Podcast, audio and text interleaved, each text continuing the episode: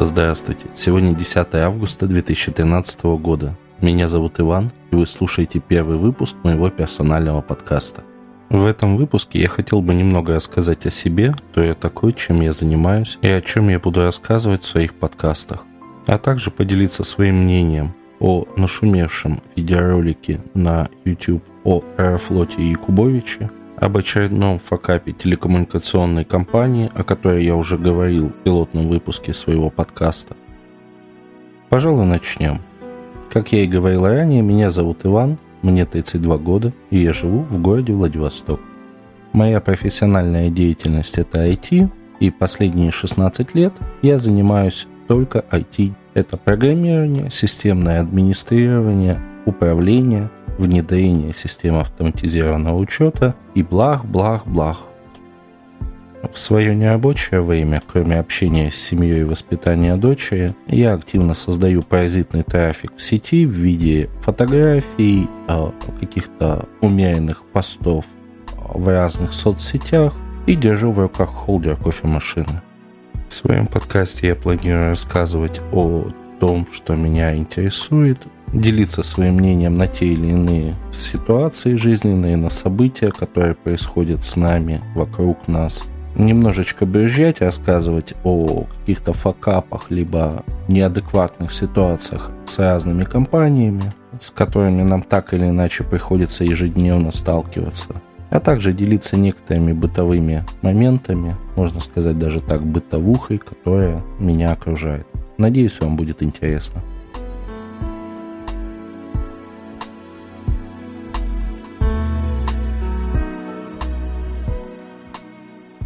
Итак, первая тема. Леонид Якубович, известный телеведущий, стал участником скандала в аэропорту Шереметьево с представителями компании «Аэрофлот».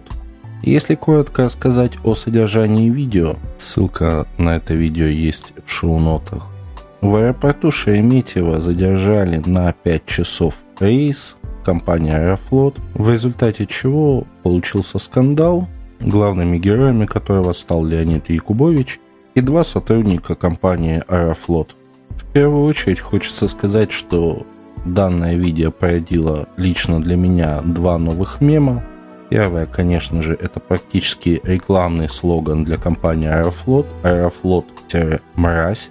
Ну и, конечно же, воспоминания о той самой даме. Опять же, лично для меня, как потребителя внутренних рейсов, некий собирательный образ сотрудниц Аэрофлота, которые работают с нами, с пассажирами. Вообще, немного отклоняясь от основной темы, у меня был личный опыт общения с Леонидом Аркадьевичем. Я в тот момент работал в компании «Росбизнесконсалтинг» в отделе внешних разработок. И так получилось, что Леонид Аркадьевич заезжал в РБК по каким-то своим делам, и у нас вышел 20-минутный разговор на отстраненные темы. Лично для себя я вынес, что это человек очень прямой, очень конкретный, немного жесткий в своих суждениях, не всегда политкорректный, может быть, и, что называется, свой в доску. Так вот, возвращаясь к скандалу, стоит вспомнить, что еще свеж в памяти случай с Артемием Лебедевым, когда компания «Аэрофлот» его очень жестоко обманула с билетами. В результате Артемий все-таки выиграл дело в суде, получил компенсацию, ему вернули деньги. Аэрофлот со своими претензиями относительно записи и изображений в блоге Артемия ничего не смог доказать и получить, и фактически полностью проиграл данную информационную войну. Сейчас я вижу подобную ситуацию. Плановый факап у Аэрофлота. Ситуация вышла из-под контроля, проникла в СМИ, пусть даже в электронные, и пиар-департамент данной компании пытается выкрутиться из сложившейся ситуации, строя, конечно же, хорошую мину при очень-очень плохой игре. Основным козырем в информационной войне в данном случае пиарщики «Аэрофлота» выбрали некорректные выражения в адрес сотрудницы компании «Аэрофлот». В своем твиттере компания так и написала, цитирую: «Но оскорблять наших сотрудников мы не позволим никому». Складывается такое ощущение, что оскорблять своих клиентов, своих пассажиров они позволяют себе каждый день. Просто такое маленькое наблюдение и выводы из этого заявления в Твиттере. Но больше всего интересна реакция российских СМИ, причем в первую очередь электронных СМИ, на данный скандал. Первое, что бросается в глаза при запросе в Google или Яндекс о данной ситуации, появляется несколько ссылок на статьи в разных СМИ. Больше всего, конечно, отожгли News.ru с заголовком «Бортпроводница Аэрофлота хочет подать в суд на Якубовича» с условием, что далеко не бортпроводницу назвал Якубович дамой. Вторым в моем списке, я не знаю, о чем идет речь, идет Утро.ру, что вообще очень удивительно, с заголовком «Аэрофлот готов засудить Якубовича за стадо баранов», с условием, что Якубович стадом баранов называл все-таки себя и других пассажиров. Ну и самое, что интересное, самой информированной и близкой к реальной ситуации оказалась Лента.ру, которая мало того, что более-менее точно описала суть конфликта между Аэрофлотом и пассажирами, но еще достаточно адекватно следит за ситуацией. Последняя статья, которую я видел от них, была под заголовком «Конфликт Якубовича с Аэрофлотом привел к прокурорской проверке». Что касается моего личного мнения, я считаю, что Леонид Аркадьевич поступил абсолютно верно в данной ситуации и применимо к данной компании. Это были абсолютно правильные слова, абсолютно правильная реакция. И, наконец-то, данная компания должна понять, что хоть они являются достаточно крупной компанией, которую, если нельзя назвать монополистом, то очень близкие они к данному названию. И правду о своих услугах, о своем отношении, о том, что представляет их компания на рынке и в глазах потребителей, они услышат, хотят они этого или нет. Но вернемся к компании, о которой я говорил в прошлом своем пилотном выпуске. Многие догадались, что эта телекоммуникационная компания называется Ростелеком, и конкретно Ростелеком Дальний Восток. Сегодня у меня очередная серия рассказов о факапах этой компании.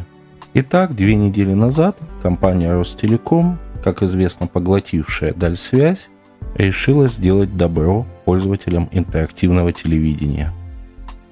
Одним прекрасным утром я проснулся, включил приставку, собираясь включить мультики и начать будить дочь. Моя приставка интерактивного телевидения показала пригласительную заставку компании «Дальсвязь» и сказала, что появилась новая прошивка, вам необходимо обновиться. Нажав кнопку «Ок», я начал ждать. Прошло буквально несколько минут, приставка обновилась, перезагрузилась. На белом фоне я увидел синюю букву «Р» и стал ждать, пока приставка загрузится.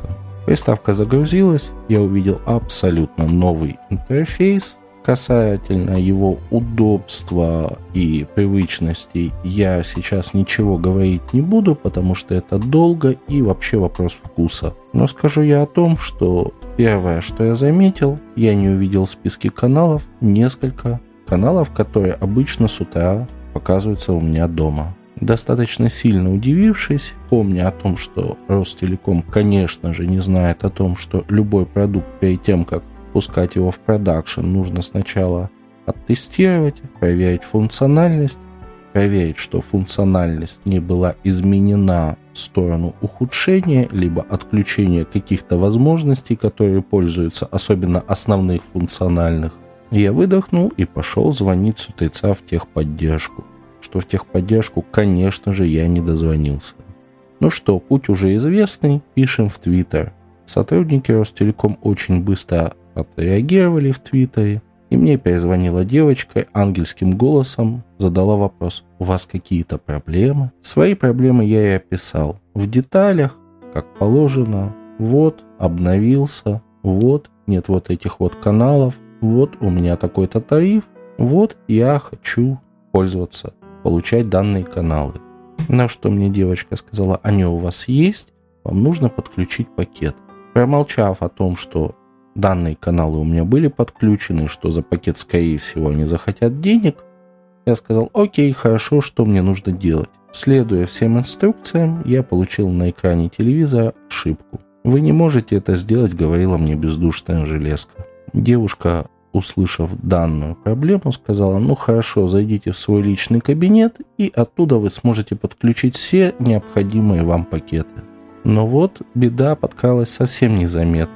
Дело в том, что у Ростелекома основной кабинет, который находится на сайте, находится в режиме бета-тестирования. И чтобы можно было пользоваться этим кабинетом новым, нужно в нем зарегистрироваться и привязать услуги. Я достаточно быстро привязал свой домашний интернет, свой домашний телефон, а вот с интерактивным телевидением вышла накладочка.